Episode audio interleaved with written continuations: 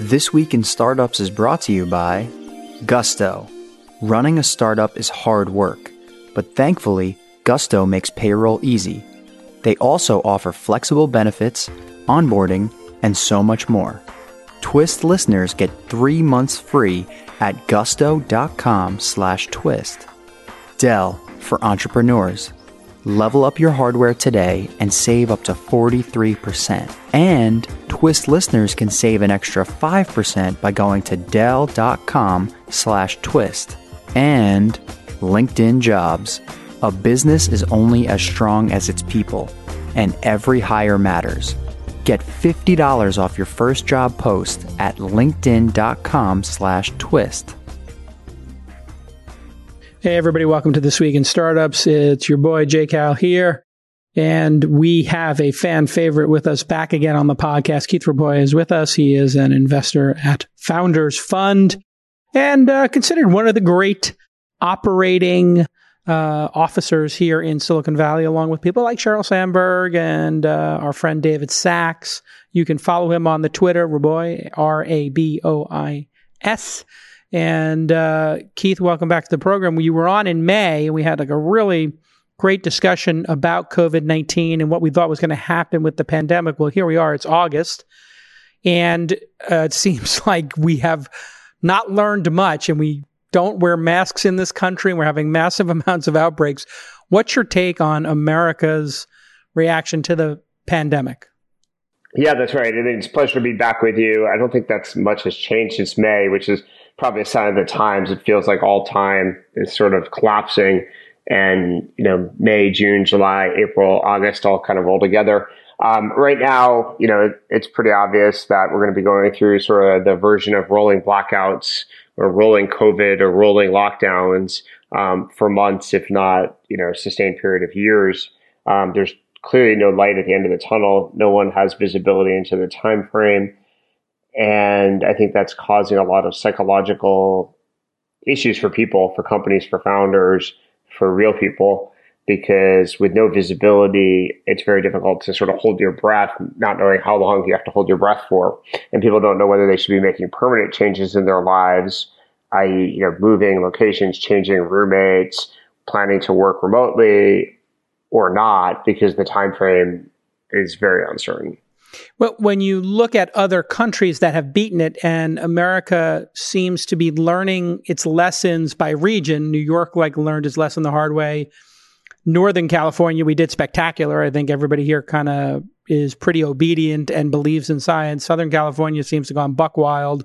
Florida and Texas seem to not believe in masks at all. But uh, is, do you think what the psychological uh, or maybe even the behavioral analysis of this is you have to experience it firsthand to understand the nature of it. You, you just can't trust any kind of reality because a pandemic, number one, we've never experienced it in our lifetime. And number two, we have this polarization and the media and the experts and the politicians all polarizing around their team and their team position as opposed to just learning and science.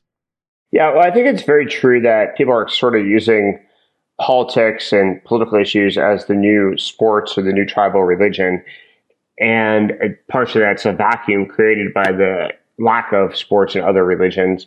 But secondarily, you know, we're seeing a resurrection of the virus in places like Northern California and in international markets like think Australia and probably soon in Europe, where people, Israel where people felt that the virus was under control and that adherence to a set of principles around quarantining, mask wearing, contact tracing, testing was effective. But it doesn't appear that anything short of a reasonable fraction of a population getting exposed to the virus is really going to stop it in its tracks, except in smaller countries, like let's say call it a population of below 10 million, where it does appear to be the case that you can kind of insulate the entire population from the virus. But in all countries above 10 million, it looks like there's going to be another wave, a third wave, a fourth wave of the virus until we have either therapeutics or vaccines that are much more effective. See, that's an interesting observation. It, it goes against everything the United States uh, stands for to restrict people's access to travel inside the nation. But it turns out in a pandemic, breaking the country up into regions and saying, hey, we need people to stay in their zone until this passes might actually be the most effective thing to do. Yeah, it might have it might have been the most effective, especially initially. Uh, I mean, it's certainly shutting down international travel corridors from China and then Europe would have been more effective if it had been done if it had been done faster and uh, sort of more uh, thoughtfully, meaning with less uh, sort of escape valves.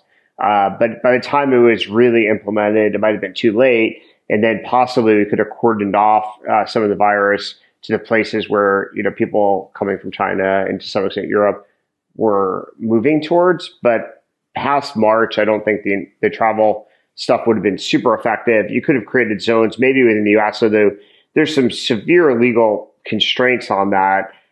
It's not obvious to me that creating internal US travel restrictions is actually constitutional. I think there's a very serious debate about whether that can actually be done. Legally. Yeah, I don't think it could be done legally. It would have to be something we would opt into as Americans or we would lightly regulate because we don't even seem to be able to mandate people wear masks. That seems yeah, no, to be well, up for grabs. Yeah. It, it, I mean, the wisdom of masks, I don't think is up for grabs. I do think there's a very serious, also legal debate about whether the federal government has authority to mandate masks. Uh, I, I think the better side of the legal argument is probably not, but um, the practical argument about efficacy is is very strong. I think possibly you could have reduced air travel. Perhaps federal government has a lot of authority over air travel in the United States, and that would have allowed people to only travel by car. But it seems like people were self-selecting against air travel anyway. I mean, TSA was reporting data of something between like one and five percent of uh, typical traffic on a per day basis. So wow. to some, ex- some extent, shutting down air travel would have only been you know a small fraction of the migration problem. Would you consider flying commercial in 2020? Yeah, I've read a lot of the research about the uh, sort of safety of that, and there's ex- like many things these days. There's experts, true experts on both sides of that debate. There's some who are pretty convinced that among many possible activities, it's fairly low risk. And then there's a few experts who actually think the risk is more moderate. Uh, so it's somewhere between low and moderate risk, hmm. probably closer akin to having a backyard barbecue outside with maybe 10 or 12 neighbors. Which seems like a very low risk activity. I've expanded my quarantine circle and done a number of backyard type barbecue situations with, you know, uh, families who are in relative quarantine. It seems like a low risk behavior. Where are you on your personal risk taking during a pandemic? If I may ask. I mean, my yeah, my general approach has been not no risk. I think it's very difficult to live your life in complete fear and approach like problems with zero risk. If you did, you would never drive a car, for example. One, certainly below the age of 50, 60, 70, one of the most dangerous things you can do is get in a car and drive. Uh, so I don't think you want to live your life with completely zero risk. I think that's not a very productive way uh, to live your life. I, so I think below roughly six to 10 people in small groups is moderate to low risk. Um, obviously, outdoors is significantly safer um, from all the evidence than indoor activities. Uh, in the weather, fortunately, at least in the summer in California, is pretty amenable to primarily outdoor activities. That will change. You know, in various parts of the country, it becomes insufferably hot. Think Arizona or Florida over the summer, and then you know, pretty fairly soon in the winter, you know, between rain and cold weather, cold conditions, it's not going to be possible to be, you know, living primarily outdoors, but insofar as one can do that, I've tried to do as many outdoor activities as possible. But I, I definitely will, in small doses, in small groups, uh, spend time, you know, in real life with people. I went and I ate my ramen at Taishoken in San Mateo, my favorite ramen joint, and outside this past week was like uh, I think the first time, second time I ate at a restaurant. I took my daughter for sushi one time outside. And man, it was delightful to be amongst people. I forgot how nice it was to just be out and be social. There's something about our species where we are not meant to be isolated like this. Oh no, of course. I mean, if you like to read, you know, you read *Sapiens* or Yeah. you know, any any research. Humans are basically herd animals, and you know, you see this on Twitter, you see this in investing. Uh, there's there's definitely a pop psychology to humans that's Darwinistically evolved, and so isolating humans into solo behavior or very small group, extremely small groups, does cause real friction or potentially damage. I don't think anybody knows we're running a massive social experiment in terms of what is the long term impact of isolating people in you know extremely small doses of people for sustain what's going to be a sustained period of time. So I, I think there's a lot of con- counter instincts. Now it did switch. You know, there, there's a reason why we've always had families and, and tribes across almost all known cultures. Is people want a safe group of people around them, Hmm. and generally speaking, through most of history until very modern times, if you'd see a human, another person that was not somebody you recognized, you would generally think of them as much more of a threat than a friend. Right. And then in the last two to maybe four or five hundred years, which is again a very small fraction of human history, um, that has in, inverted so that generally speaking, without other signals, we don't treat strangers as threatening. Hmm. How, however, with things like COVID and potentially, you know, more lethal or more transmittable viruses to come in the future, I, I, I think humans may revert back to their normal Darwinistic sort of the evolved state, which is to think of someone they don't recognize and don't know as a potential threat. Oh, so dystopian given how we've grown to love to go to an arena with 20,000 people and watch a basketball game or go to a music festival, a Burning Man, or even just a, a, a movie. When we get back from this break, I want to know what you'd think of the TikTok and China rift when we get back on This Week in Startups. Hey, look, 2020 has been the year of many things, but if you own a startup, this could also be the year you switch to a better payroll provider, and Gusto is that provider. They weren't built just for small business. No, they were built for the people behind them. Their online payroll system is so easy to use. We use it ourselves, and Gusto can automatically calculate paychecks and file all your payroll taxes so you get that right. Three out of four customers say they run payroll in 10 minutes or less, which means you'll have more time to run your business, focus on your customers, and build an absolutely delightful product or service, just like Gusto is for us. Plus, they offer unlimited payrolls for one monthly price. There are no hidden fees. Gusto does way more than just payroll. Nope, they're going to help you with time tracking, health insurance, 401ks, onboarding your new team members, of course, commuter benefits, which some people love, offer letters, which are super important. They make you look professional, and you get access to HR experts when you need them. And if you're moving from another provider, they can transfer all your data and they'll do all that for you, make it easy breezy. And it's no surprise that 94% of customers are likely to recommend Gusto to another founder. Because you're a listener of This Week in Startups, you get three months totally free. All you have to do is go to gusto.com slash twist, G-U-S-T-O dot com slash twist. Again, gusto.com slash twist. I'm telling you, you're gonna love it. Get started today. I use it. I love it. It makes everything easy breezy for us. Okay, let's get back to this amazing episode.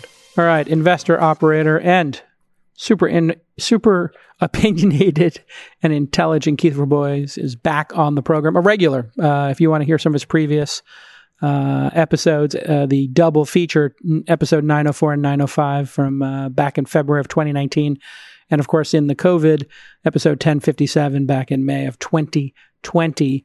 Uh, we just got through thinking about the the sort of ramifications of of the COVID. But before we, we get even deeper into the pandemic and what life will be like, we've had a pretty crazy um, relationship with China in the last couple of months from the start of the uh, COVID 19 slash Wuhan slash China virus uh, emerging. And now somehow uh, people are starting to realize that maybe there needs to be some reciprocity if we're going to allow TikTok to be on everybody's phone. Maybe American companies should get to be on phones in China.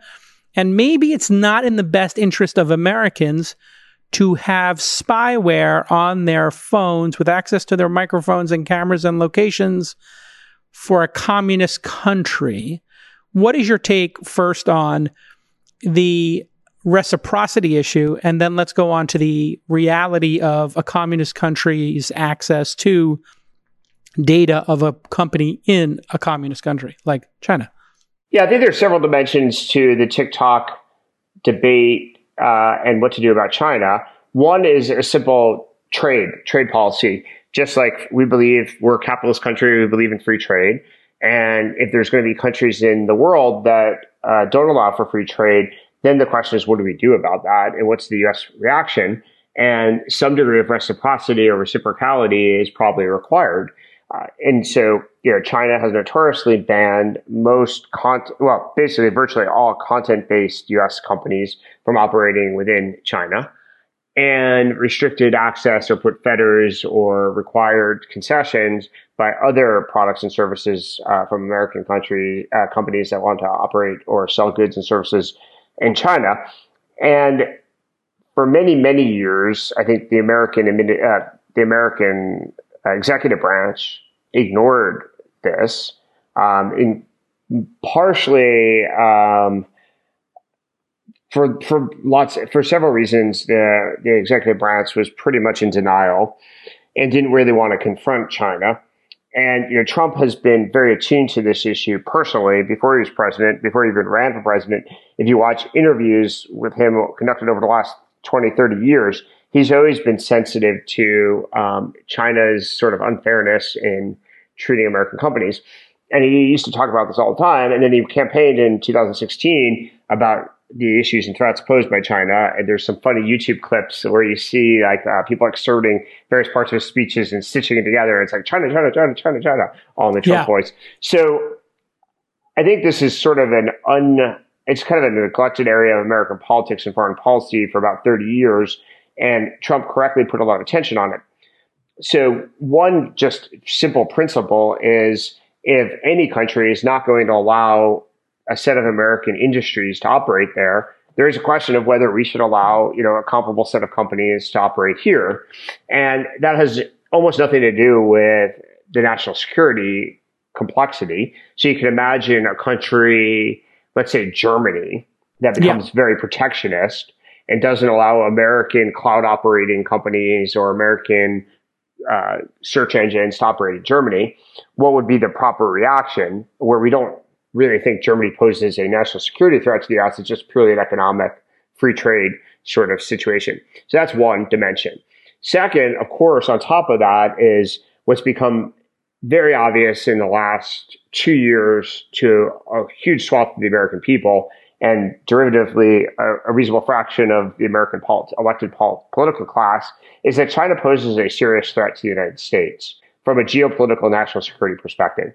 And this should have been obvious 10, 15, 20 years ago, but it's become in, you know starkly obvious in the last two years. I think China's influence and uh, behavior associated with Hong Kong uh, and their ability to intimidate the NBA uh, a year ago started to wake people up. China's increasingly hostile slash genocidal treatment of minorities within China has become, you know, indefensible or, or transparent and indefensible.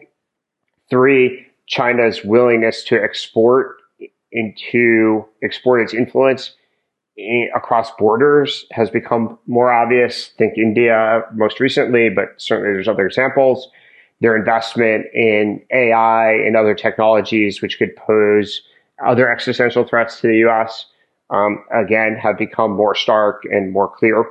And so you put all of this together, and then you actually read or listen to the explicit strategy of the CCP, the Chinese, Chinese Communist Party. It's very clear that they have an agenda over the next 30 years to be the dominant influence in the world. And that dominant influence includes explicitly suppressing what they would call liberalism. Um, I think democratic liberalism uh, in rough translation. And so if you put together both the tactics and the explicit announced strategy, yeah. There, there's no way of denying that China is posing a significant threat to the American way of life. And for 30 years, we sort of avoided or suppressed our, or intentionally suppressed this information, averted our eyes, uh, adhering to a 40 year old strategy of engaging with China that was designed to liberalize China that has proven. You had that work out for us. It's proven to be an unmitigated disaster. The original logic was that if you expose China to more and more information, to more and more economic freedom, that by definition, the country would have to liberalize and the, and uh, the ties, the dramatic constraints imposed by the Communist Party would be, you know, sort of eliminated or significantly reduced. If anything, the opposite's happened. In addition, the original even uh, impetus for associating with China, which you know dates back to Richard Nixon and um, going to China, was to align explicitly as a counterbalance against the Soviet Union. And basically, you could argue the biggest part of intellectual bankruptcy in our China policy has been once the Soviet Union collapsed in 1989, nobody really reassessed like what was the purpose of aligning with China in the first place. yeah, and no, the globalists when, got a really great free pass of like, hey, here's some borderline slave labor, the cheapest labor in the world, which in in a way humanity should want the labor to go to the cheapest place that is the most efficient for humanity. So it's great that hundreds of millions of Chinese went from being, you know, really poor to being middle class but that was an opportunistic move. Now we feel this crazy dependence on them. So when it comes to the TikTok issue, and I think you set the stage beautifully, what do you what are you in favor of doing with TikTok at this very moment? And then what do you think our ongoing strategy should be with China? So my personal opinion is that the president of the United States should announce a very clear set of principles that require adherence to both the reciprocity and address our national security concerns, and that the Chinese government, in consult- consultation with TikTok's owners, should choose and elect what path they prefer. So the principles should basically be that to some extent, reasonable American versions of the same products and services must be allowed to operate in China. And then on the security side, no engineers, no data, no servers about American citizens should be allowed to be stored in China. And whether that turns into an independent public company, which would be my preference, because the TikTok has done so well and generates fairly significant revenue, it could easily justify being an independent public company. Or whether it leads to an acquisition by a US company or a shutdown, a ban, because it can't adhere to those principles, is totally up to the Chinese government. They can decide. I don't think the president should be negotiating a deal, like trying to. Yeah, that's kind of silly. I mean, that's just that plays to his instinct of I want to get credit for being a deal maker, blah blah blah. It's the yeah, kind it's, of, it's a bad precedent. I don't think that's the right way to approach this. I think you should announce clear, straightforward principles and sort of let the chips fall where they are. And if the chips are the product is banned, that's fine if Snap or Microsoft or some consortium of independent investors wants to purchase and turn it into an independent company, I think there should also be a time frame explicitly by X. The following criteria must be satisfied to operate yep. within the US. And I think that's the better way to go. But net net, it's probably relatively similar in this specific example to what's going on. I think the key of having neutral principles is you can apply it to a lot of other examples in the future rather than this complex morass that doesn't doesn't basically set a precedent that everybody understands what the rules of the road are. I, am a um, big fan. I'm a big fan of predictability. The rule of law is about predictability. I think it's critical that we have predictability in our policy.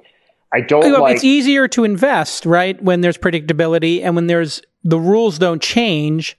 People can invest and feel safe, which is one of the things, one of the reasons I've never invested in Chinese companies that get offered all the time. You probably do as well. Is I'm not on the ground there. I don't, I don't have any, you know, buddy there to look after me. And it feels like that system is completely rigged and people have their, their thumbs on the scales. When we get back from this quick break, I want to know if you think we're the suckers at the poker table when it comes to China vis a vis, hey, we own the iPhone. we get all the profits here and they get this very low profit building, you know, iPhones over there. Or if we should move to the Elon Musk model and say, you know what? YOLO, we, we're going to build factories here and we're going to skip and leapfrog uh, and get ourselves uh, disconnected from China so that we don't have a dependency when China does to Taiwan what they did to Hong Kong, which is basically roll over them when we get back on This Week in Startups. Hey, everybody, are you ready to upgrade your workstation? It's time, and I can get you up to 48% off right now if you go to Dell.com slash twist. Yes, Dell for Entrepreneurs is an actual program run by my friends over at Dell. You know I love my Dell laptop. I got the Chrome OS on this one. I got these giant Dell monitors all over the office, and I've been a fan of Dell forever. And I love the laptops having all the ports on the side USB C, the old USB ports, uh, HDMI cables, Ethernet ports, all built in. No dongle life for me. I got the whole this shebang right here on this laptop. And what they do with Dell for Entrepreneurs is they're trying to support founders by providing resources and financing and tools to help your startup grow with their technology. So, if you're scaling your company, that doesn't mean just hiring. You know, you're going to have to get high quality laptops, monitors, storage, all that important stuff, networking, printers, and they will give you also free IT consulting with experts, and they will help you do things like analyze your cloud spending and save you money. You're probably spending too much. Of course, Dell has Dell Financial Services. What this means is qualified founders can finance their entire hardware project and pay for it in low monthly installments. What an amazing thing to do. Don't blow all your capital on buying a bunch of new machines. Pay for it monthly over time. Great idea. And these Dell machines are up to 48% off right now this summer. Right now, get there. Dell.com slash twist. Twist listeners can get up to 43% off and take that extra 5% off right now at Dell.com slash twist. Thanks to Dell for making awesome products that I personally love and I've been using for decades, as well as running a great company and providing this great support to the founder community that's part of This Week in Startups. It really means a lot to me. Okay, let's get back to this amazing episode. All right, I'm here with Keith Rabois. We're talking uh, pandemics, politics, China. Uh, before we went to break, I was wondering who you think net net won the most in this past 20 years of the iPhone being created in China, pharmaceuticals being created in China. This seemed to send a massive amount of profits to the United States. It also made them a ton of money. We own that intellectual property. They have no qualms in stealing it. And so it, was this a mutual sort of taking advantage of each other? And then can it possibly be decoupled?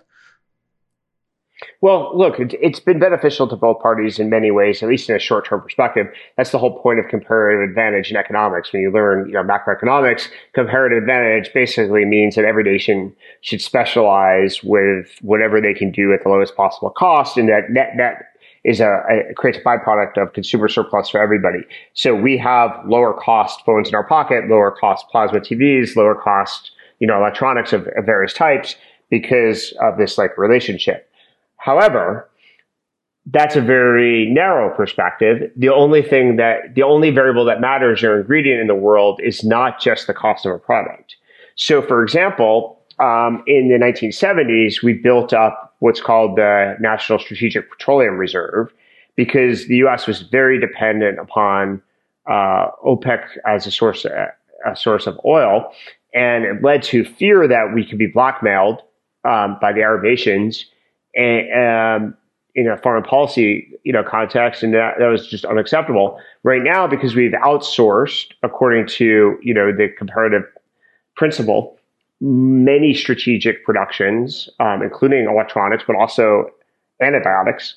So from medical, pharmaceutical to electronics and the future of computing, we've outsourced a lot of production and manufacturing. We no longer have the ability to just drive American foreign policy according to the best interest for the American people because we can be blackmailed and threatened. And that's not a very sustainable place. So I think the mistake was to allow our manufacturing capability to disappear. And we should have had sort of a minimum viable uh, reserve ca- capability of production so that in the worst case, we could always sustain ourselves and produce in any of these dimensions. There's a second level, where it's helped the Chinese people arguably more. Certainly, the rate of growth in their economy over the last 20 years has been astounding. The improvement in the uh, sort of li- uh, lives of the Chinese people of all 1.2 billion has been very impressive. So it has absolutely improved the welfare of 1.2 billion on the planet by you know this relationship and symbiotic relationship with the United States. So that's a very strong positive. But the Chinese CCP has used very aggressive industrial espionage techniques to learn sort of the secrets, the IP yep. behind a lot of American technology and progress. And that has the capability of being used very unfairly uh, to compete in the future. And, you know, that is probably something that everybody, well, it's something everybody did know. It's been widely chronicled. It's probably worse than what's been chronicled.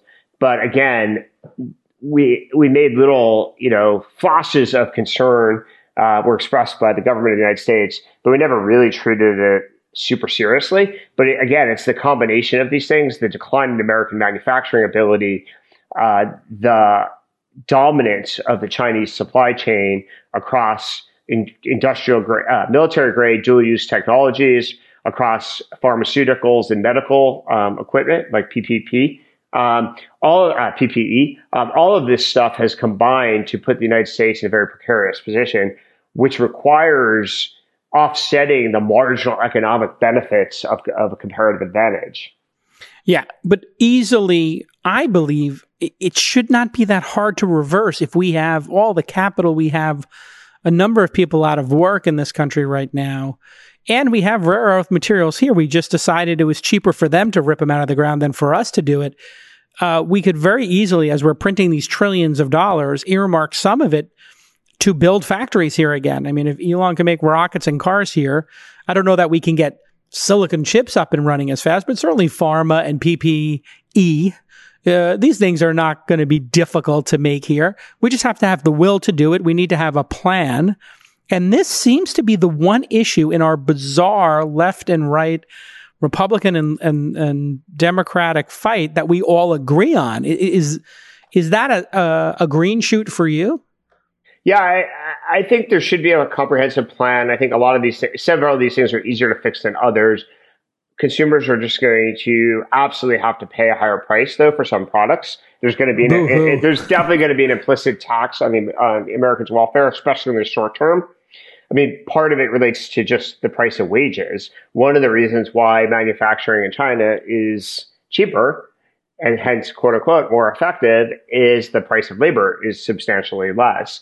And with uh, you know a lot of activists in the United States wanting to raise the price of labor uh, artificially, that's going to be more challenging. Now, if we can layer in some automation and make you know inc- incremental advances in robotics and uh, other automated technologies, maybe the you know blended cost of labor in manufacturing won't be that devastating to having a competitive cost structure. But I think we're just going to have a surcharge. It's just going to be a strategic surcharge that either consumers are going to have to pay, pay or the government's going to have to fund or both, um, so that we have strategic independence from the threat posed by China. So I, I, think that there is a bipartisan consensus emerging, mostly actually, ironically, uh, from the far ends of the political spectrum, which sometimes get dismissed and or uh, unfairly criticized. It's the most conservative members of Congress, and in some ways, the most liberal members of Congress that are most deeply concerned about the threat posed by China. The middle of the bell curve of the political establishment that's been in power for most of the last 30, 40 years is are the people most responsible for the China mess, and they're the ones who've most defended China from scrutiny and from criticism throughout all these years. So I think and they also cashed the checks. Let's be honest; they were the ones getting their donations that put them into power, and that's another flaw in our system: is the the lobbyists who are sending them donations. They're they're not doing it out of the goodness of their heart. They they wanted to have this globalistic uh, sort of approach, uh, and and have that be considered you know the the ultimate for humanity is to just anybody can do anything except when you're up against a communist country that's not actually how they think.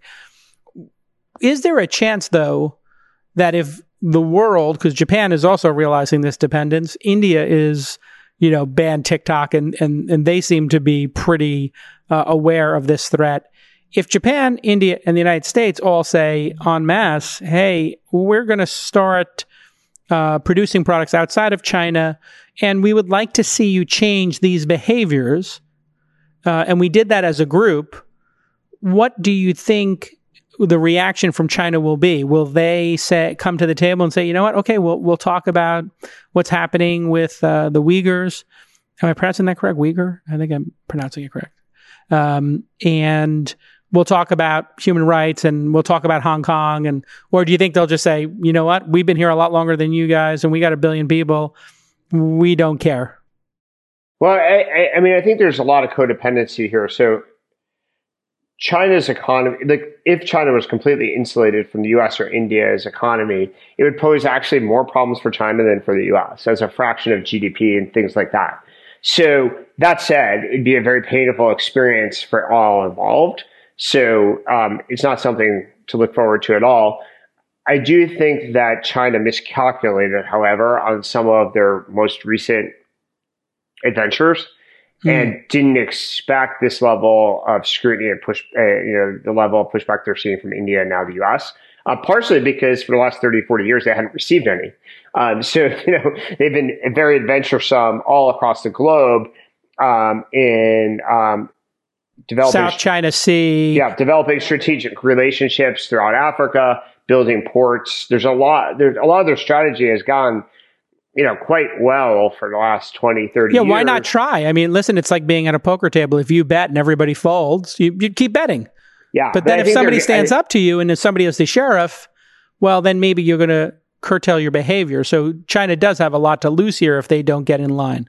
Absolutely, a ton to lose. But if you just look at even last year, they were able to basically blackmail the NBA into support. Which was ridiculous. It, yeah. You know, is is absurd. They're they're basically convincing American athletes and the NBA executives that they needed to stop criticizing China about its human rights violations in Hong Kong, or the NBA just wouldn't make as much money in China.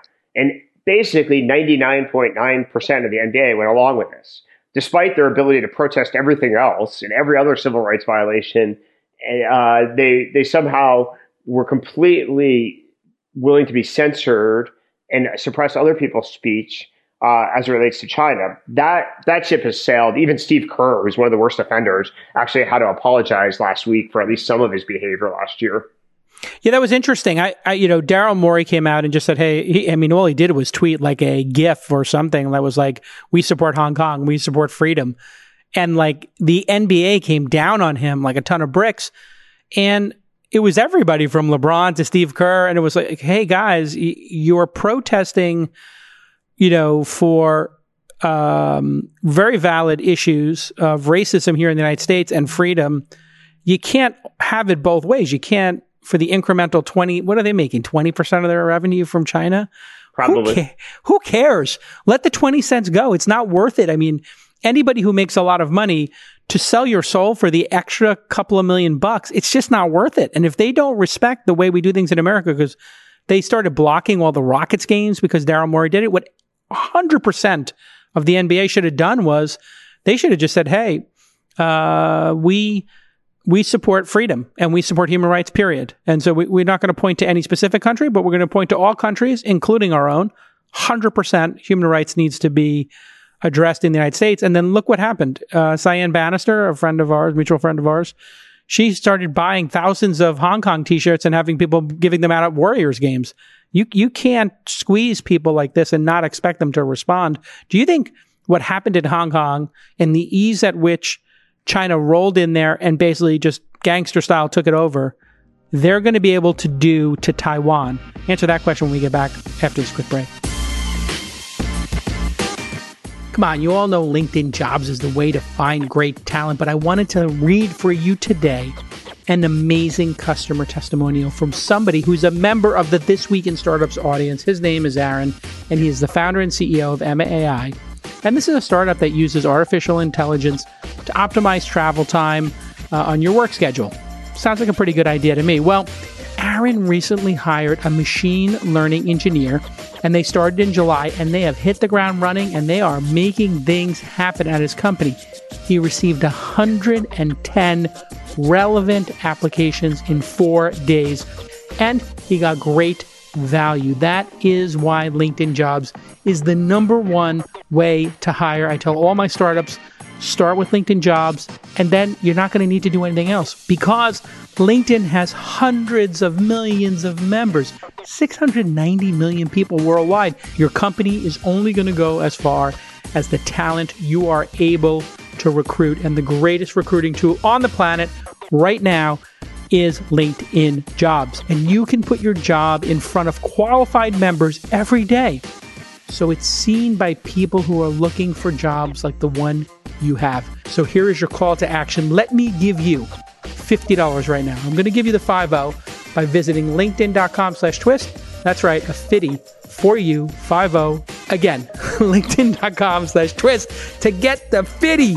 Take the 50 right now. Okay, let's get back to this amazing episode. All right, Keith, uh, Hong Kong, just heartbreaking to see what happened there, to see those students out there fighting, being arrested, being beaten, being shot, being dragged to prisons in mainland China uh, just to try to maintain their way of life. Heartbreaking for anybody who has a conscience. And uh, now Taiwan, an independent country, uh, in, according to the West, but a territory of China, according to the CCP, hangs in the balance. What do you think, given where we're at today with TikTok, India, and Japan spending money, uh, government money to get people in Japan to stop building stuff in China? we're starting to see this little contingent saying, hey, we're going to have to, you know, pump the brakes here with China's ambitions. Do you think China rolls into Taiwan, or do you think that after what's happened with Hong Kong, they're emboldened, or with India and the United States, maybe they'll pump the brakes on that one? Because Taiwan produces an awful lot of silicon chips, don't they? Yeah, I mean, Taiwan at the high end of the silicon has a monopoly sort of at the high end of silicon chips at the moment. If you want to read um, some amazing coverage of this, uh, Ben Thompson's Stratechery uh, is like the go-to source.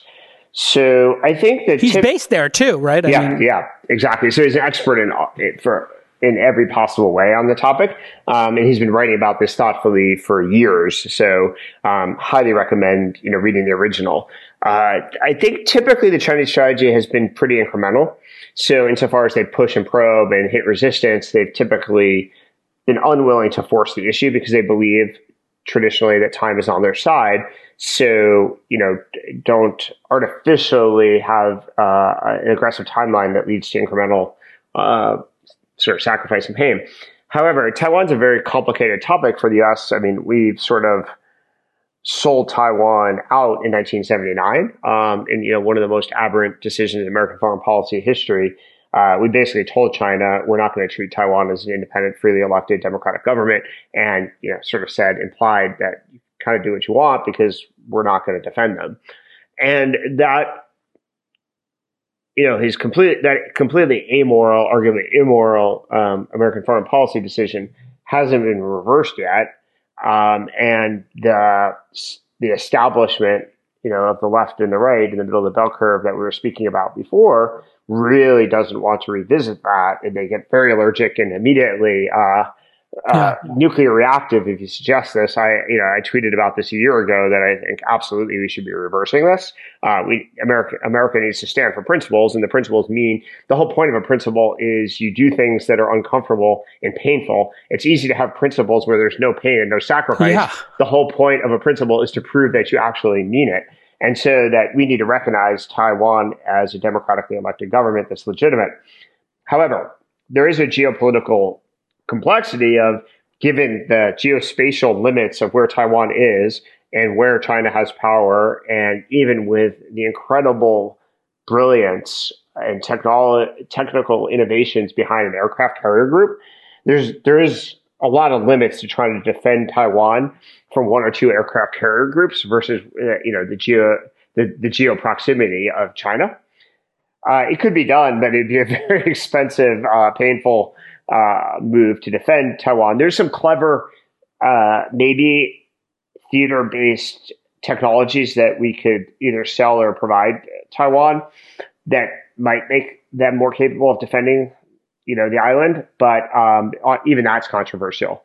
Um, you know, uh, but I, there's always the you know, debate uh, an American president really use nuclear weapons to defend Taiwan, which is probably what it would take. Like at a, at a military level, either an explicit and very credible threat to use nuclear weapons or the actual use of a tactical nuclear weapon is what it would probably take for the United States to prevent China from invading Taiwan and push came to shove. Yeah, and I don't think the American people are going to want to get into a nuclear holocaust over an island that they don't even know the history of. And that was the justification for the 1979 policy. Like, insofar as there was justification, was look at the end of the day, Jimmy Carter and many people were not going to defend Taiwan with nuclear weapons. And right. once you admit that you're not going to defend it with nuclear weapons, the ability to defend the island with conventional weapons is highly dubious. Not maybe impossible. You can debate it a little bit, but highly unlikely. And so if you know that you can't defend it, you know, are you really going to bluff and, you know, support their independence where, you know, someone could call you on? You get called on that. Yeah. yeah, at least with respect to Western Europe and NATO's explicit policy, which always called for the use of nuclear weapons. People sometimes forget this, but NATO's explicit policy was if the if the Soviet Union invades Western Europe, we will use nuclear weapons to defend ourselves. Uh, that was at least partially credible. Yeah, I don't I don't know you know when if that had ever been a factual case, which president would have you know authorized the use of either either tactical or intermediate range nuclear weapons. Who knows? Maybe some would have, some might not have, but it was at least partially credible. I think most people find it incredible that we would defend Taiwan with nuclear weapons. It's one, one of the uh, the great features of nuclear weapons is that you know the the fact that they are so destructive mutually, the mutually assured destruction nature of them makes threats with them almost um, uh, um, shallow by design because I don't think anybody on either side wants to get involved in in, in that kind of uh, the interchange. But building up and investing in Taiwan and having a presence in Taiwan and then maybe buying some of the companies there or bringing their technology to the United States and other places and having them offshore some factories and take their knowledge to other places. Boy, that would be a power move, would it not? Yeah, and we're and some of that's happening. You know, some of that stuff is moving to Arizona, and Japan is funding uh, you know substantial investment in Japan, um, manufacturing capability, other technical technical improvements it doesn't really help the tai- Taiwanese people, uh, the people of Taiwan, really. At the end of the day, actually taking the strategic uh, economic value out uh, makes them more vulnerable, probably not less. Um, so they might not love this strategy, but it's probably good for Americans in the short term as a strategy of convenience, um, and for you know national American independence. Uh, so that makes sense. But I think this is a very complicated problem. I suspect that China doesn't want to roll the dice right now with Taiwan, certainly not with this president, because I think they can. One of the features or bugs with Trump is he's very unpredictable. Uh, yeah, having a crazy guy on your team, just having grown up in Brooklyn, like when you got a crazy guy on your squad, like people don't want to fight you. I was that guy. Yeah, you yeah, know, like yeah, just Trump, like that guy's crazy. Don't don't get in a fight with them. I don't. I don't think you really want to invade Taiwan with Trump as president because anybody who tells you that he wouldn't immediately react in a, in a, in a quite vigorous way um, is probably wrong and certainly cannot be predicted accurately.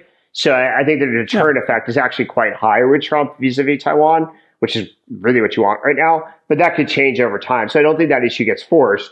But I, I think the genocide continues in China.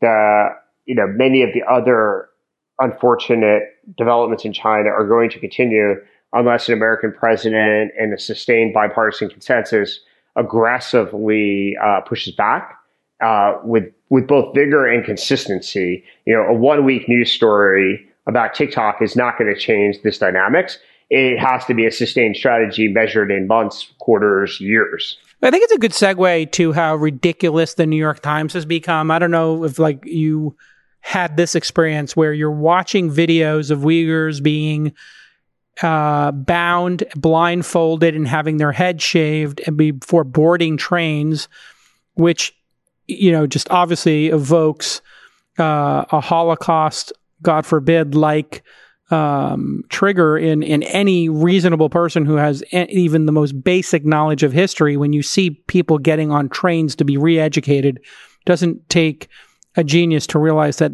that this is uh, a precursor or perhaps uh, an actual piece of evidence of genocide occurring. Uh, these uh, individuals are forced to eat pork and uh, are beaten, and the the sadism and sadistic nature of what's happening is insane. And the the the videos, just like the faxes coming out of Tiananmen Square, that kind of public um, uh, awareness of it does make a difference. And at the same time, we have New York Times journalists lamenting the losing of follower counts of Kombucha Girl and other TikTokers. Uh, any thoughts on the sort of media's failure to take this seriously? Yeah, I mean, the New York Times has had an incredible distortion of technology, you know, measured at least for the last five years, probably longer, but the last five years have been so stark and basically non-controversial. So, you know, several years ago, um, they wrote this, what's going to look like uh, one of the more embarrassing pieces in journalism history, uh, called, is front page in the New York Times, Chinese uh, citizens uh, happy despite or happy with their restricted internet access. Um, you know, it's like a whole feature on how you can be. Ha- I mean, this is really going to be in the annals of history, like the New York Times praising Hitler, um, which they did do. Um, this is going to read that way. Uh, they did this Yes. ex- expose of like maybe an authoritative regime controlling the internet is superior. We interviewed, you know, 20 Chinese citizens and they say they're happy. QED. Right. That's literally how this article reads. I'm not exaggerating. It's one Yeah. of the most embarrassing things written in the English language. Um, and uh, you know, now three years later, um, everybody knows how biased that was and how insane actually it was to write that. Um, that's, I think that was the high watermark for me of how bad the New York Times technology coverage is. That they're basically defending an authoritative, com- an authoritarian, communist, genocidal regime, um, and you know, making up facts to support it, um, which is like absurd. So anyway, they've continued, notwithstanding, um, in, in supporting China. It's a little inconsistent. It's interesting. The worst offenders are in the tech uh, journalism, in quotes, section. Yeah. Uh, whereas um, on this particular topic, there was um, one of the journalists who's actually, she appears to be quite good at her job, um, covers cyber security. Yeah. And she wrote um, a critique of uh, one of her colleagues, you know, dismissing the concerns associated with the CCP, um, espionage, CCP, cyber attacks, and TikTok, um, at least on Twitter. Um, so that it, it, it, at least somebody over at the New York Times is doing something. Yeah. I mean the, the the naivete. They were like, "Well, I think they're using Amazon Web Services to store the data. So how could they, you know, ever have access to that?" And it's like, uh, they could download it. Yeah, well, let me also make another point. Make another point that's kind of um, been neglected in the public conversations about TikTok. Personally, I think the data that TikTok has as just a silo is not incredibly sensitive. However, if you stitch that together with all of the other sources of data China has, and some of the hacks that have been confirmed that the Chinese government has intentionally performed on American targets, if you put all that data together, I think you could create a very threatening situation for the U.S. and for U.S. citizens, U.S. politicians. And to make it explicitly clear, I, I don't know if people remember in like one of the the Dark Knight trilogy of Batman films, there was a moment where Wayne Enterprises had been able to turn on every single cell phone and basically listen in on everybody. Hey, geniuses! Like every politician with kids who have TikTok on their phones and then they get their parents to install it, and it's got microphone access. What makes you think that they can't? Get a microphone turned on and then do espionage in this fashion or root your phone or do any uh, number of uh, hacks when you i don't know if you saw Bari Weiss's um, resignation letter or andrew sullivan's or the recent one from Ariana Pekary from msnbc but I wonder if you'd think there's any self reflection on the part of late stage journalism and late stage journalists or the editors of these publications when they see extremely liberal individuals leaving and on the way out burning their bridge and saying, I'm leaving because I feel bullied at the New York Times by liberals. I feel like people have closed the Overton window to an extent that I can't even, in Andrew Sullivan's cases, as a, a, a gay man, have a reasonable opinion about something controversial. Do you think there's any self reflection or do you think it's they've just all got Trump derangement syndrome, or they're all pandering for page views, or some combination there. There, well, two, two combinations. I think the Batman, Batman syndrome is actually very possible, especially on Android devices. Um, there's a, a, relatively witty line that Peter Navarro, who you know is very controversial, but relative a relatively witty line he used in an interview yesterday about you know the CCP knows where your kid your children are, which is kind of a play on the old uh, you know TV commercial public yeah. service announcements. It's like 10 p.m. Do you know where your kids are? Yeah.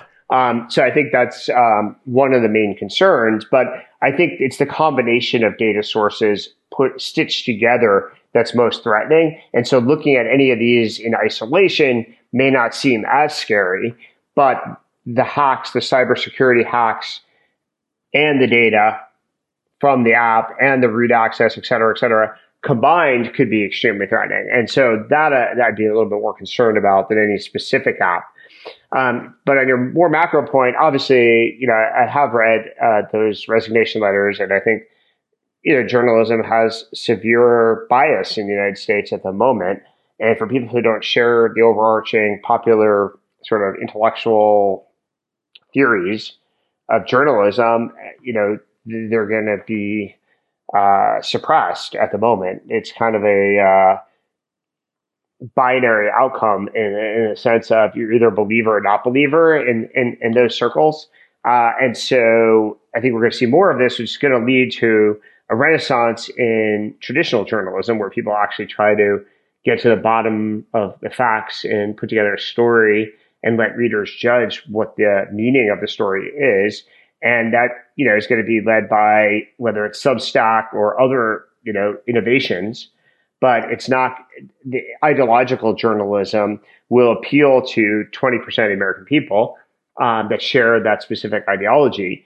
But at, at some point, the middle of the bell curve of the American people are going to reject it. Um, I think you're already sort of seeing that. I mean, in some ways, the Trump election was a revolt against traditional journalism uh, being um, conscripted as well. I, I, think a lot of people who are Trump voters absolutely just didn't believe things they were reading in the New York Times because they understood that the New York Times had such an animosity towards a certain set of views that they they couldn't believe um, some of the probably correct indictments of Trump that were embedded mm. in some of this coverage um, 10, 20, 30 years ago, I think if, if a mainstream journal, uh, journalistic outlet like the Washington Post, New York Times had run exposés on a presidential candidate like someone like Trump, it would have been more devastating to that candidate, even within the conservative party. Uh, but because these organs of ideology are so distrusted and disliked and despised in some ways, by people who have, you know, religious views, who are pro-life, who are conservative, pro-Israel, etc., that they just don't care what the New York Times writes. And so it doesn't have the impact that it would have had. And it should have because some of it is incredibly valid. True. Some of it's some yeah. of it's definitely true.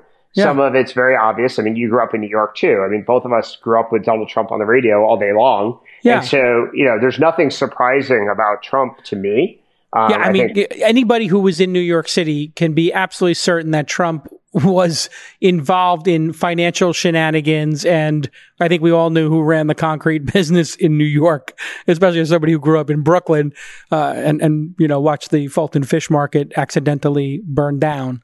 Yeah, uh, anybody who grew up in any, anybody, any, yeah, anybody who grew up in New York in the 1980s absolutely knew what Trump as president would be. I mean, that's why, you know, I tweeted in May of last year, uh, May of 2016, sorry, you know, Trump was a sociopath. um, it, it, it, was, you know, it, so none of this is a surprise, but I think the, the, the transmission of this information to the American people and voters was discounted massively because of all the bias over all these years that led to this, um, you know, basically rejection. Uh, you know, occasionally the New York Times may get something right, but if you don't believe them because they've got eight things wrong over the last two years, it doesn't do any good for anybody. Uh, you saw the tech hearings. Four uh, major companies up there. Uh, you got uh, your Google, Facebook, Microsoft, and Amazon. Of those four, which one deserves? Uh, which one had the worst performance and/or deserves to be under the most scrutiny? Which one? Which executive did best, and which one maybe deserves the least amount of scrutiny and is great for society?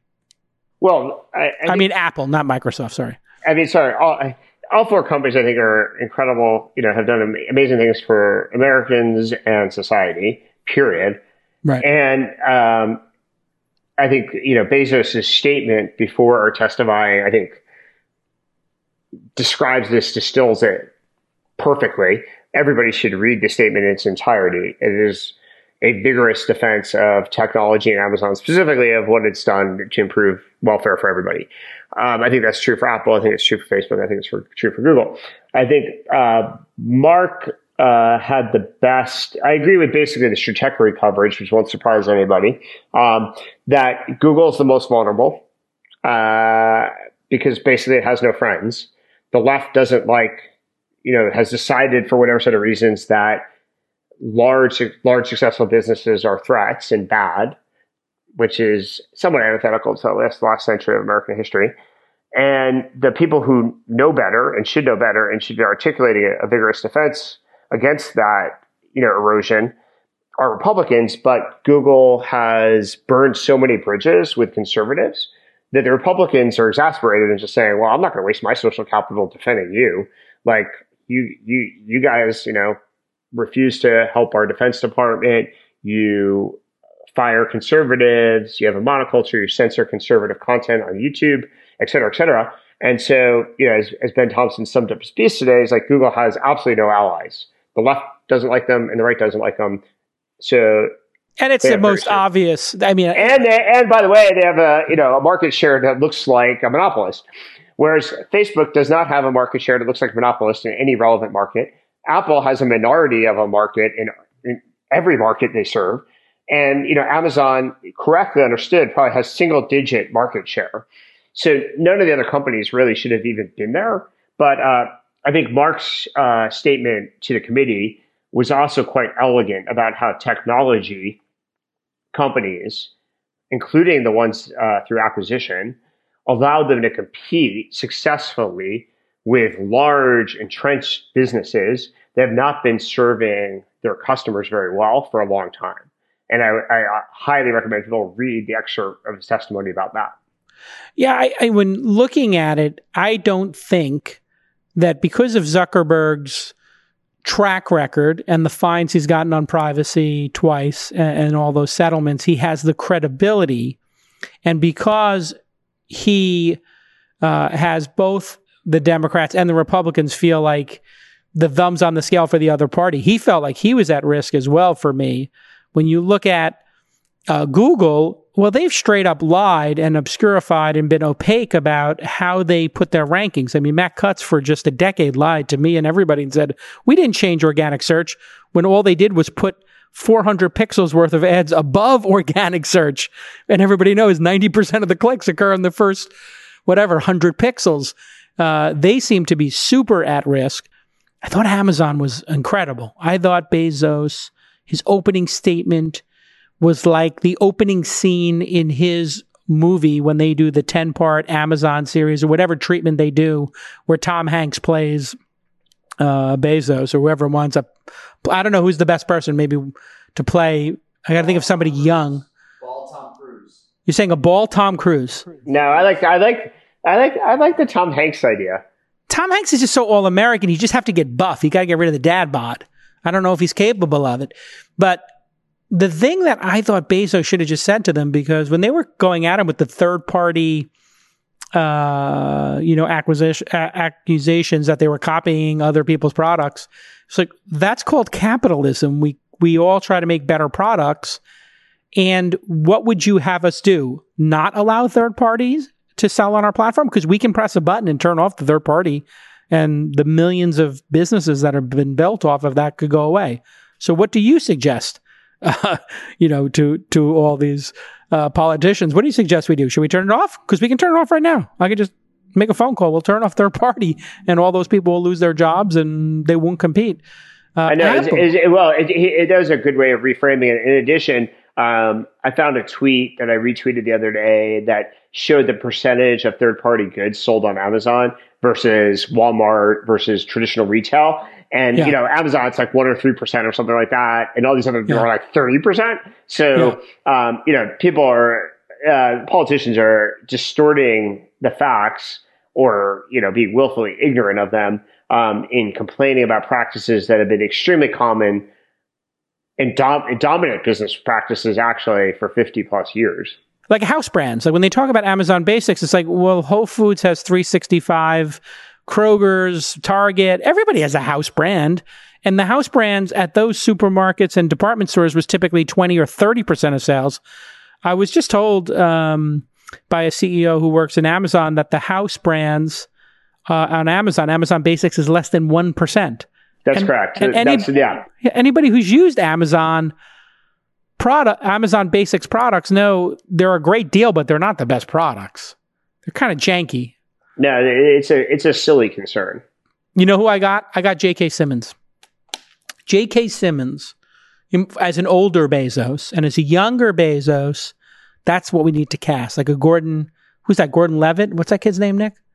J- Joseph Gordon-Levitt. Joseph Gordon-Levitt as a young Bezos then you get uh, J.K. Simmons on some, uh, uh, you know, some steroids. What do they call those things? The the athlete's take. HGH. Yeah, get him on a little HGH, and then you got him playing an older Bezos. For Apple, they said they don't have market share, but they do have the lion's share of app revenue and the profits in phones. So part of this is also how do you define market share, right? Yeah, I mean, arguably, you, the app revenue is a little tricky to create a market out of, but I, you could reframe it probably around profits. Typically, it's not done. Typically, market share is calculated by revenue or sales, but it's it's not that cra- crazy to do it on a kind of adjusted contribution margin kind of basis. So, yeah. but typically, they don't have the dominant market share, uh, which you know most antitrust analysis doesn't even begin unless you have like 40% market share. The lowest end market uh, reported antitrust case is like around the 30%. And the 30 and 40% cases require you to take concerted action with other people. Um, like basically like a concerted boycott or something like that. Uh, unilateral action, you definitely need market share more than 50% uh, in, in the United States, at least for 60 plus years. So, you know, I, I think making an antitrust case against Apple in the United States is pretty unlikely. Um, you can find these niche markets, like, for example, there was one that at least stated a claim, which is just the first level bar um, in the book, book publishing space. But I think what would happen is if, if Apple really had legal risk in some of these niche markets, they would just might as well just shut down the business rather than you know live with government investigation. All right. So it's obvious that this is going to continue the scrutiny of big tech. I've been thinking about how big each big tech company can preemptively offer something that would make things feel because a lot of this is about feelings. It feels unfair, but nobody can really pin these companies. If they did, they would already have done antitrust cases. So a lot of this is about feelings. I think uh, that this is unfair. I want you to think about each of these four major companies and what you think they could make as a concession that might feel good. I'll give you mine first. When I look at a company like Facebook, if they woke up one day and said, if you want to pay $10 a month or whatever Netflix or Spotify costs, 8 bucks, 12 bucks, you can use an ad-free privacy guaranteed. We store none of your data on Instagram, WhatsApp, and Facebook. It's like a collection uh, and therefore there are no issues around consumer privacy. Do you think that would make people feel good? Would that you think that would uh, call off the hounds? Maybe some. I mean, there's still like the left wing still wants to try and try to find excuses for Hillary losing. Um, yeah. and, and so they tend to blame Facebook and they don't like the fact that people tend to share articles on Facebook that are not approved by the New York Times. Mm, um, so, so that's a, kind of, there's two groups. There's the privacy, you know, sort of concerns, which your suggestion would absolutely help reframe that narrative. But um, a lot of it's around content and whether, whether you got a solution for that one? No, because I don't think they should cave. I, I, I think at the end of the day, the media hates Facebook because Hillary lost and the media is no longer a gatekeeper to content. So whether it's Facebook or Twitter, um, there's nobody who can stop you from generating attention. With, with, you don't need to ask permission to generate attention for ideas and for uh, your own publications anymore. And the media hates that because they've always had a monopoly. They're speaking, it's kind of ironic. The people yeah. had the biggest monopoly in the United States who are basically people in the media. Um, some of it government conferred. If you think about like TV station, radio stations, you had to have a, a license and right. often quite monopolistic license. Um, so not true of print, but right. true of other forms of media. So would a, another opportunity for them to be because it was a pretty harsh um, uh, removal of you know, Alex Jones, who's a conspiracy theorist and a whack job doing performance art, I think to his own admission that it's performance art, whether, no matter how you feel about it. Um, you know, the Sandy Hook parents was, uh, a false flag, like insanity. They had like Milo Yiannopoulos, who was like a performance. I knew him back before he was a performance artist. It was like performative art, like super trolling. And then there were a couple of other people uh, on the right who got bounced off of YouTube.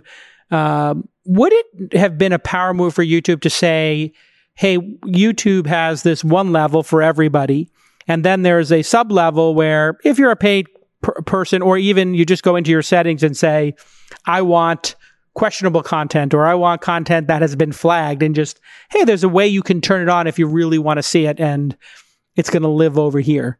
Would that not have been a better move for him, or do you think they did the right thing taking Milo and uh, you know uh, Alex Jones off the platform? Well, I think that's an interesting idea because you know play, uh, defaults using leveraging defaults is something that technology companies have always done to compete with either political perception or large entrenched incumbents. We've we used very clever default setting back in my PayPal days to prevent Visa Mastercard from eliminating us. So it's a very, very, very classic uh, move to do something like what you suggest. Um, I, I, think it depends on the specific cases. Like I wouldn't necessarily lump all the people that banned Facebook together. Uh, I think fundamentally, I have a very simple principle, which I've explained at length, in, uh, among other places, an interview with Kara Swisher on Recode. If the content can be published in a book in the United States, it should be allowed on Facebook.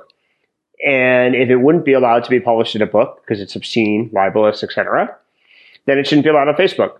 And mm. we, we've lived with that, you know, sort of construct for three, four hundred years very successfully. It, it, if you include the UK, you know, you can go back further.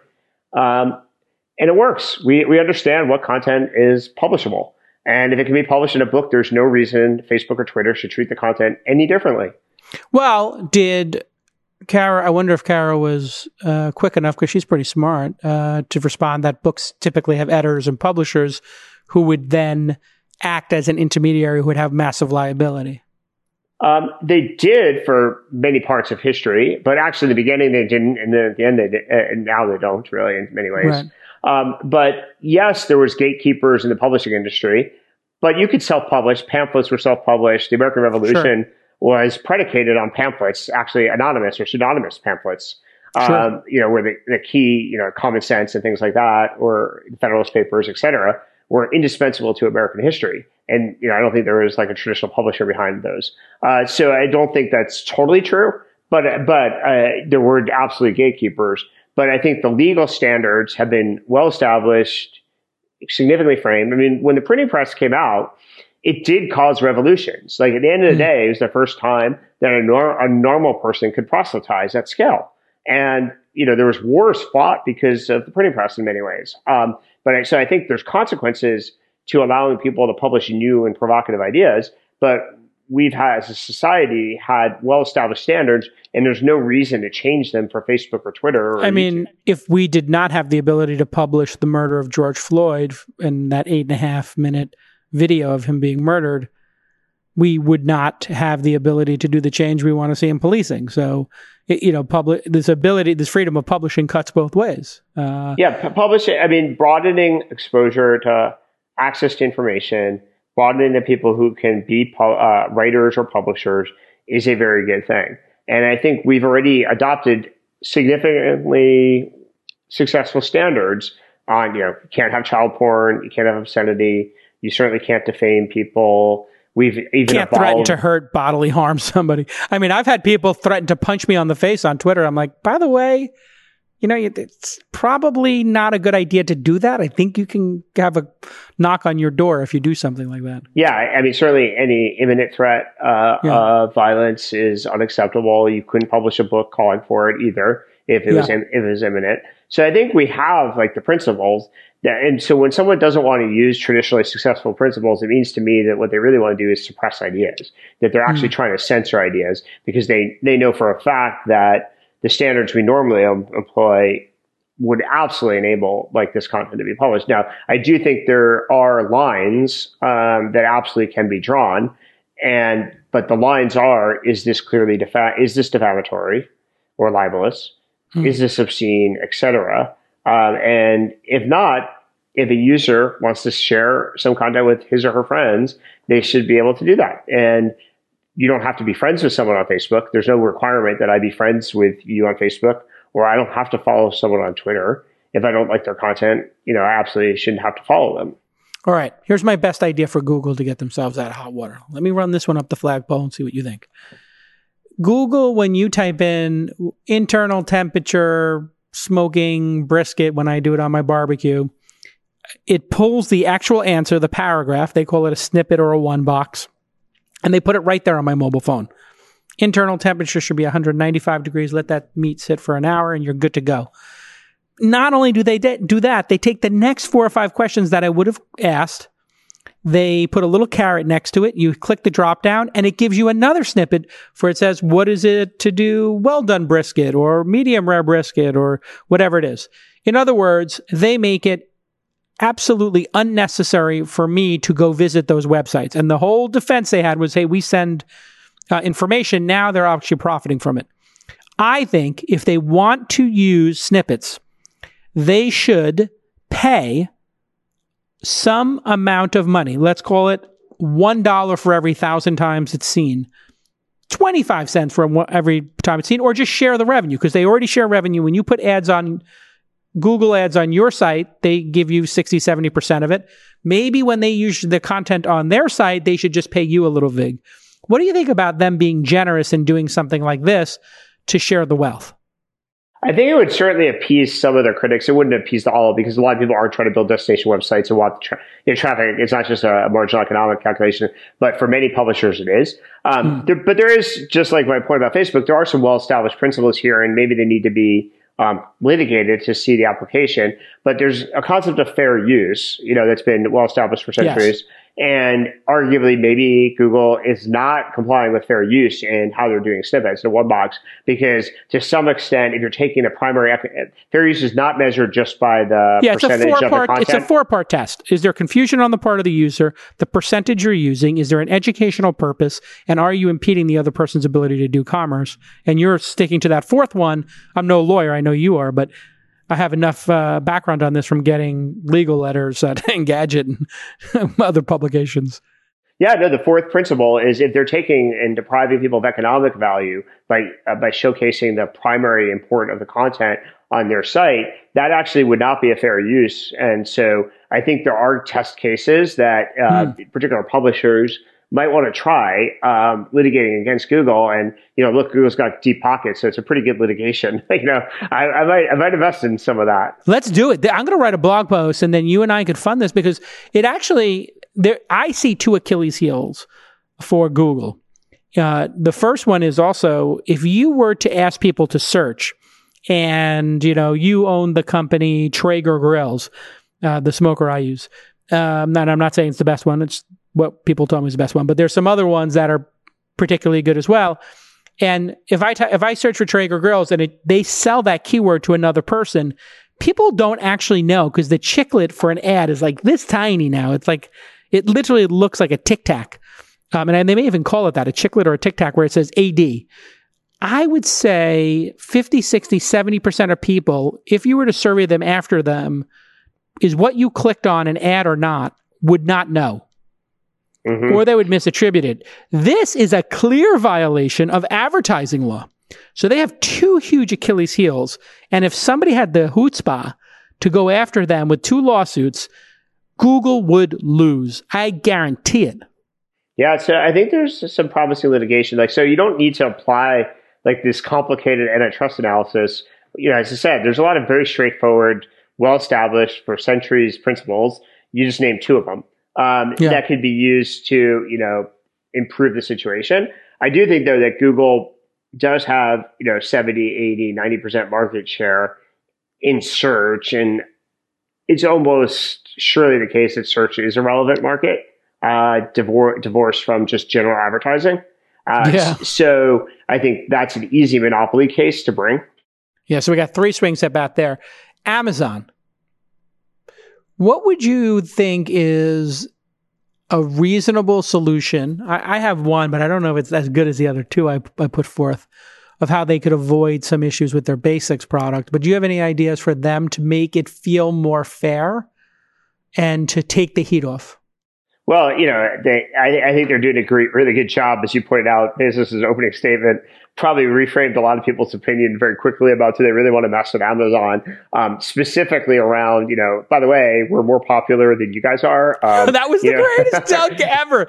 He's like, the only people who people love more than us are the people who go and defend the country at war, military yeah. people. And especially the press among, is like number 20 on the list. Yeah, especially among Democrats. Uh, so, you know, I, th- I think such a, a great troll. Politicians are pretty good at understanding, you know, who's vulnerable and who they should yeah. attack, and uh, who's more popular than they are, and it's going to backfire. Yeah. Um, so I think that was part of their strategy. Was like, look, we're pretty damn popular. Americans depend on us a lot right now. They really yep. like they really like us. You want to have a battle? Let's have a battle. Let's see who wins this one. Um, yeah. Versus caving, and I think sometimes tech people have the wrong instinct, which is to cave you have to know like is is history on your side or the correlation of forces to use an old Russian concept on your side. If Amazon wants to battle, you know, a bunch of Democrats, I think Amazon wins that in most people's minds. So, you know, Bezos in some ways like you want to you want to have a fight? Let's have a fight right now. Here's the ba- here's the one I have with the basics product line and the house brands. And this is like a double like trolling dunk uh, we will make no profit on our uh, Amazon Basics products. We'll just make them, we'll, we'll, provide them at cost just so that more people and consumers have more choice for the basic things in their life because that's good for society. We're not going to underprice them, which is illegal. Right, of course. But we're going to sell them at cost, just like Costco does. Costco is supposedly you pay the membership, you get a cost. So, as part of an Amazon Prime, if you're Amazon Prime, you get Amazon Basics at uh, the verified cost that Amazon spends on that USB C cable. I think that's a pretty good idea. Um, you know, some people criticize like this cost effectively mean below cost because a lot of people have these other. But anyway, I think that's a good framing. Um, you know, and especially since it's one percent of their products, it's not going to matter that much in the grand scheme of for Amazon. But um, the re- I think that's a, a reasonable approach. Um, certainly would magnify the consumer welfare and the popularity to the consumer uh, of Amazon, which is part of the strategy. And I think you could see this also in Apple's strategy. Apple is obviously a very well approved, well liked brand. Um, Tim was, you know, pretty much playing a uh, no hits, no runs, no errors kind of strategy. Yeah, very, uh, like, very milk toast. Very milk toast. I'd be right down the middle. I know the American people like my company; that they like me. I'm not going to say anything that changes that. Yeah. I don't want. I don't want attention here. Like, why am I here? You know, kind of thing. Um, yeah. And so I think and and their political strategy usually reflects that. Even though Tim's been somewhat outspoken on some issues that he cares a lot about, obviously, um, typically they found a way to have a bipartisan, um, you know, lobbying and a political donation strategy across the board, so that they don't generate the animosity that um, Google does among Republicans and Twitter to some extent, and uh, YouTube, particularly at Google and Facebook right and Zuckerberg. Yeah, I mean, yeah. it is amazing when you think about it. Uh, Tim Apple is like sitting next to the president at every economic event, conference. Then he's going out and, and speaking about you know important issues, gay rights and, and and social justice, and he doesn't get barbecued for sitting next to um, Trump because he doesn't say anything. He just sort of sits next to him and says, like, yep, we want to support uh, Americans and, you know, we're here to help. I had the masterful, I think, one liner for him, which was, we have a closed ecosystem because we want to protect children from porn and things they shouldn't see. Android has an open ecosystem. Google's an open ecosystem. If you are a parent, you can pick the open ecosystem. If you want a curated experience, like Walt Disney World, where there's no smoking, or there's no pornographic material, uh, or there's no adult content, there's no R-rated features at uh, Disneyland and Disney World or on Disney Plus. That's what we're providing, and it's just something different. But so we need to have those controls. But you can buy an Android phone and you can load whatever you want. So there's that. And then my second point, as Tim Cook would have been, and by the way, we have a developer mode for iPhones now you click on developer mode and you can load any app store, but you don't get any support from us.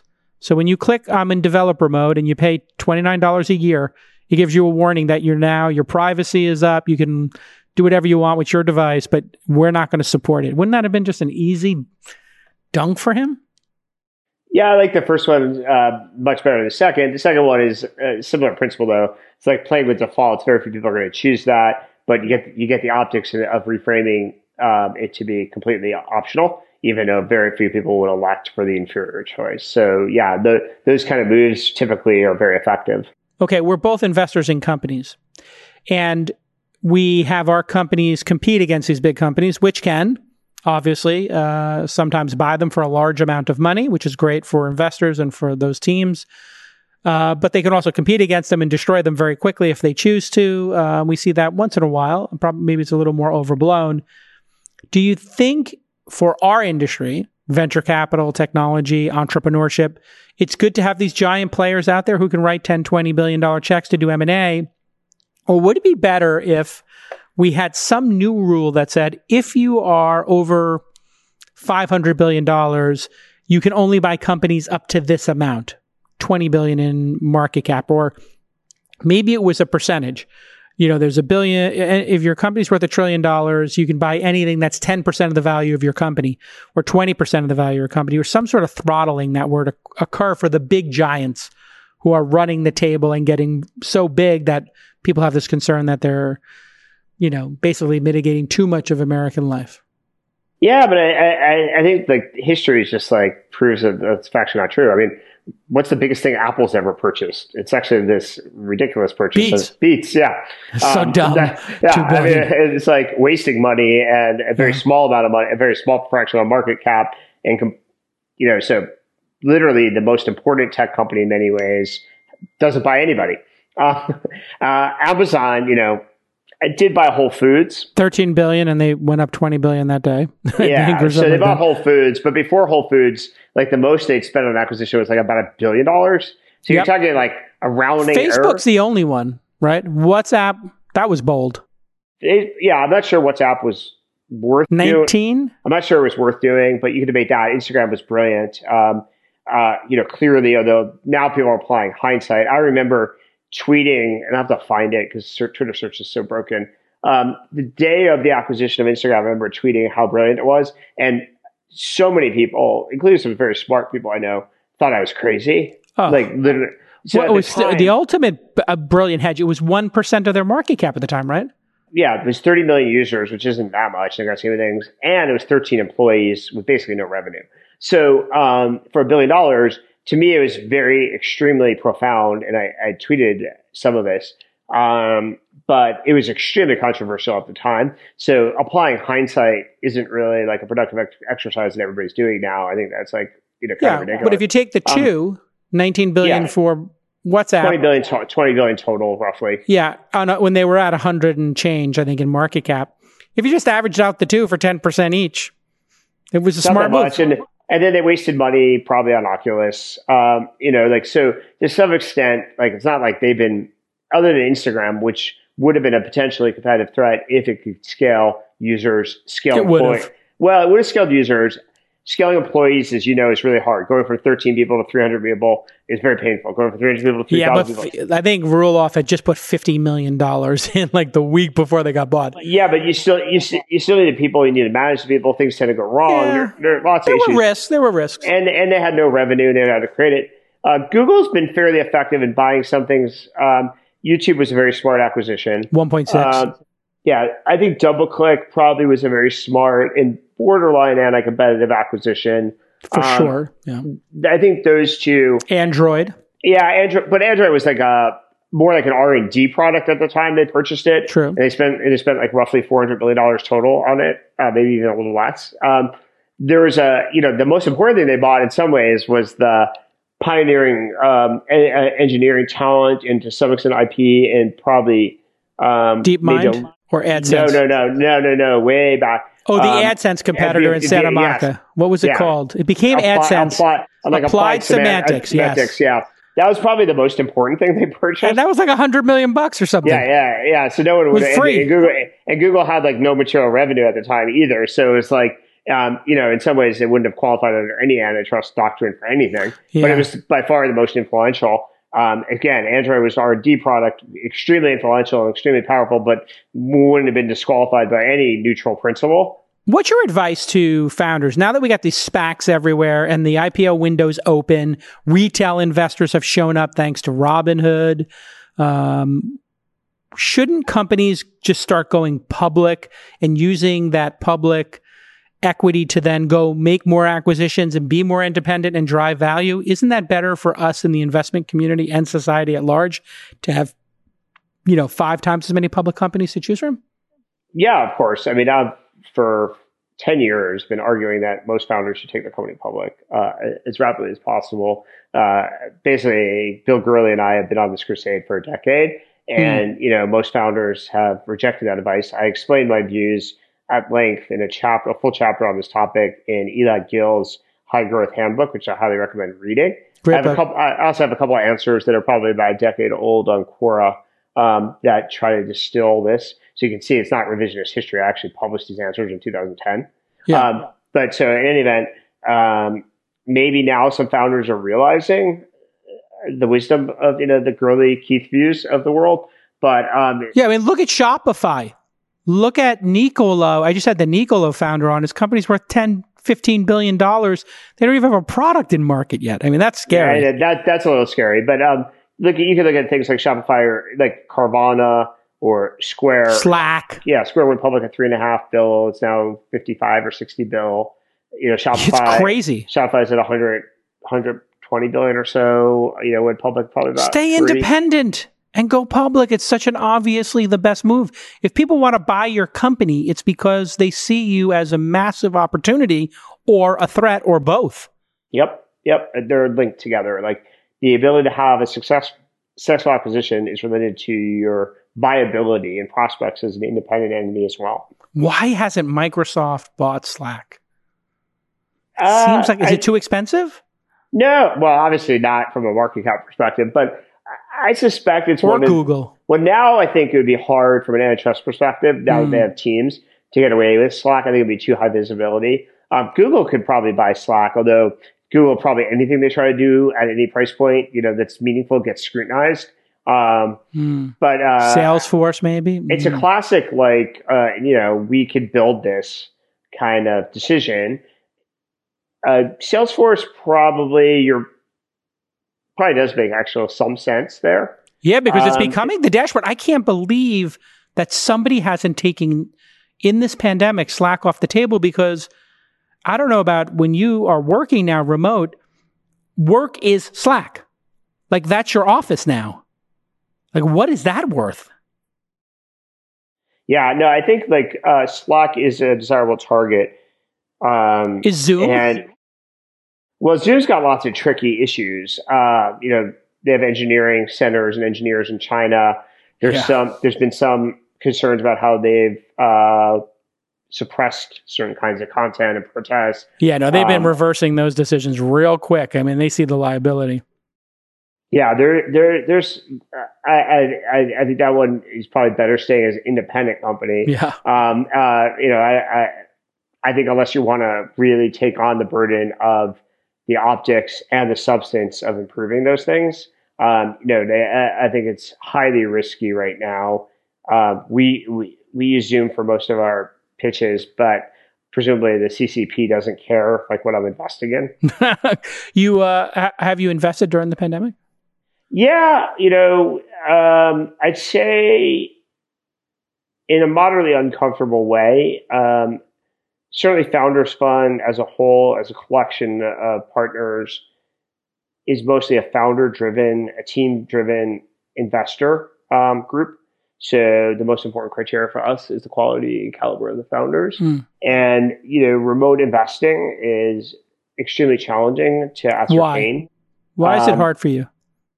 Because I think uh, a, a video conference just is not a substitute for gauging someone's abilities versus in the re- real world meeting. Yeah. Um, and so I think those of us that compete mostly on our ability to assess people feel like we're at a comparative, comparative disadvantage Hmm. during COVID Yeah. um, which which is somewhat frustrating. I mean, obviously, not that much we can do about it, but um, fundamentally, I, I feel like um, you know competing with like one hand, you know, sort of broken, like a broken hand playing like a sport or something, um, and it's been difficult. Uh, I have led two important investments uh, in the last, I guess, four five months of COVID, which for me is a very slow pace. Um, typically. I'm probably something closer to one a month on average. But you Um, knew both those founders and met in the real world before that, or have any of them been pure Zoom? these there's two specifically that I have never met in person. Wow. In one case, uh, fortunately, Matt, uh, my chief of staff, had worked with her before, um, and you know she and her co-founder both worked at Facebook, and so we're like a concentric circle removed um, from people I know very well. Uh, second, recent one that's not announced yet um, is in a domain and market that I understand very well. Um, I've had significant success in that kind of market before. So, although it's somewhat annoying to have to make an investment decision via Zoom, um, I, I also similarly have several people in common. Um, there's several angel investors in the company that I know very well, as well as you know other people associated with this person's background. Um, but it's still not ideal at all. All right. So we're not going to have, as we wrap up here, um, less than 100 days until the election. We're not going to have a crazy socialist, you know, uh, ban the billionaires, Bernie Sanders or Elizabeth Warren in the White House. Yeah, is, maybe there's a slim chance Elizabeth Warren would be the VP, but I doubt it.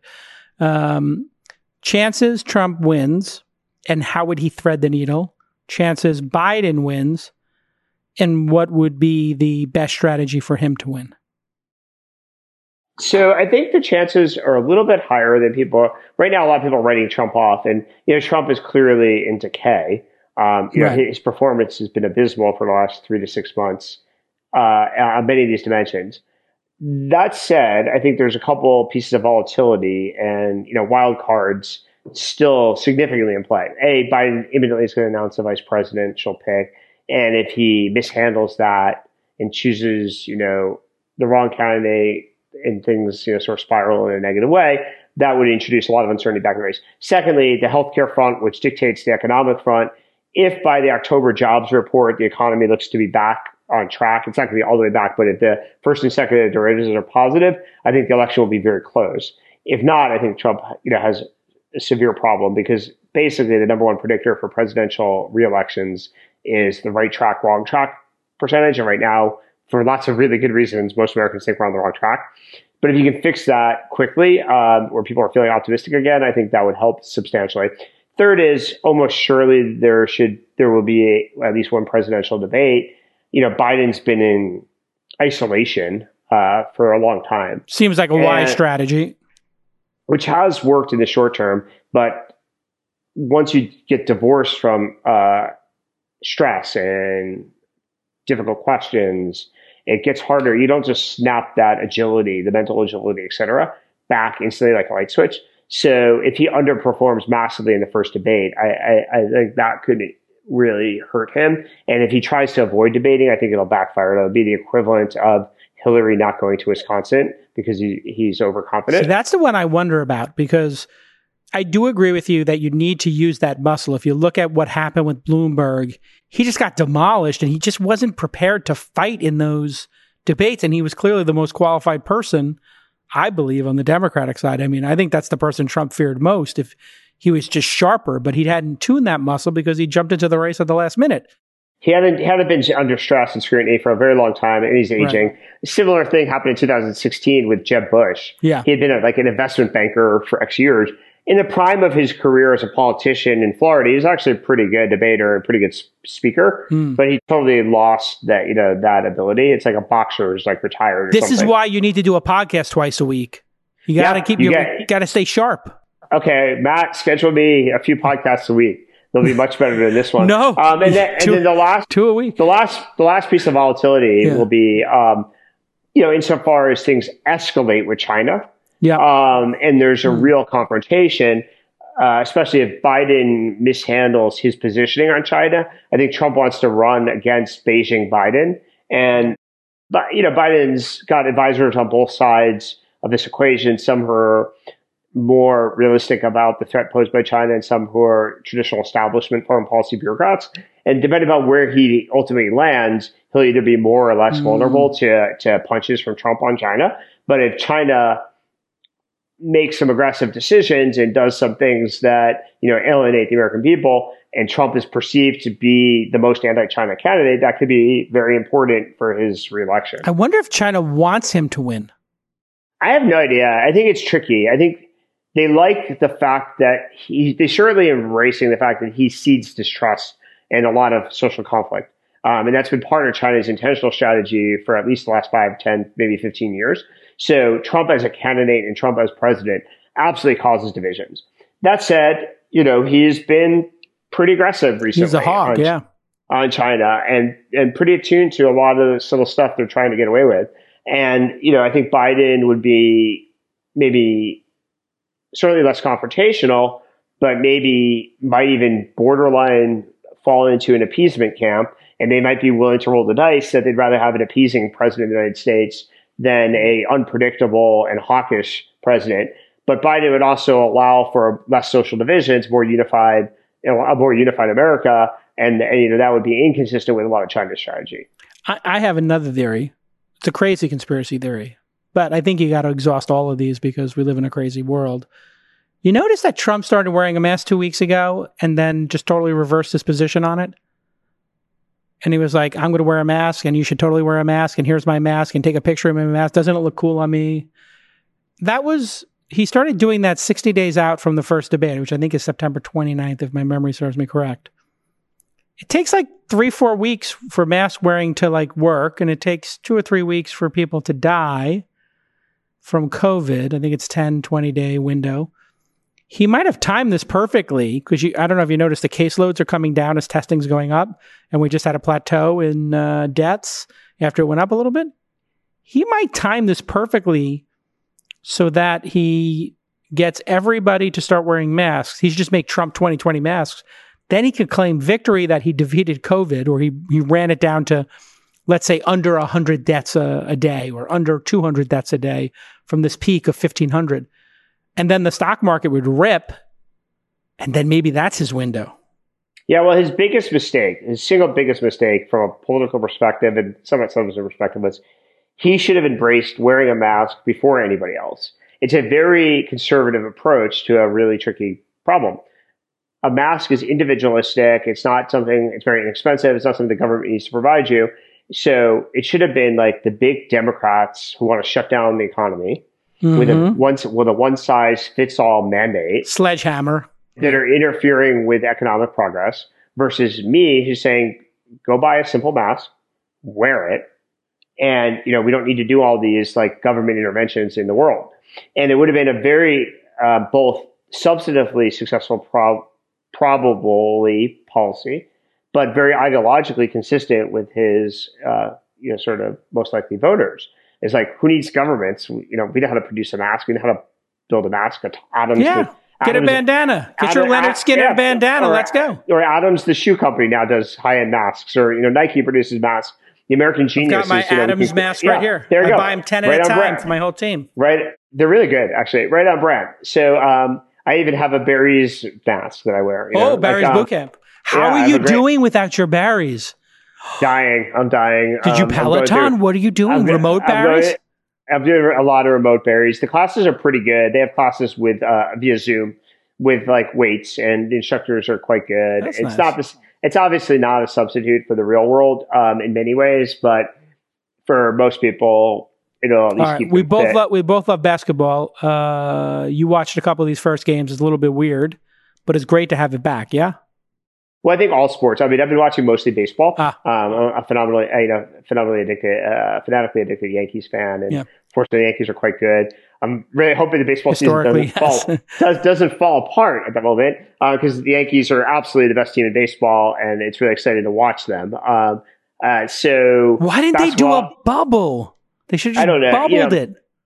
it, who knows? You know, the machinations. It's like classic, you know, commissioner problems, union problems. In any event, uh, hopefully they can hold it together. Um, basketball, you know, we're both Knicks fans and both deprived of watching the Oof. Knicks. Uh, so You like the know, Thibs? You like the Thibs uh, acquisition? I, I don't know. I like the Jeff Van Gundy response, which is this roster needs a lot of work. Um, you know? uh, so yeah. I mean, coaches can only do so much. But, I like um, Barrett. I like I like Barrett and Mitchell. I think Mitchell getting Yeah. 30, 40 minutes a game could be really interesting this season if he can handle it. I, I think the basic problem with the Knicks has been, I mean, the owner. It starts from the top, like For sure. things, like sort of like the Trump administration. Yeah. Um, and but secondarily, I think they've been on strategies that made sense for about six months at a time, and then they throw up their hands and revise the whole strategy. So dumb. So they never make any progress. So we wind up trading. You know, occasionally we've stumbled into some pretty good players and wind up trading them. Um, Yeah, how do so you I trade you- Chris Par- if you get Kristaps Porzingis at number three or four in the draft, and everybody says you're an idiot, and then he turns out to be like a once in a lifetime player, once in a generation player, and then you trade him because he doesn't like you? F that. Yeah, it's crazy. You're yeah, no, staying. insane. You're It- staying. It, was it was insane. You have to build. You know, if anything, you watch The Last Dance. You know, with Yeah. uh, Jordan. Basketball teams, particularly, um, need to be built around the talent. Um, And we we occasionally, by accident, you know, get talent, Stumble into it. and, and then we throw it away. Um, and so, you know, it's been 20 years, we wasted 20 years as a Knicks fan. Ugh, Um, brutal.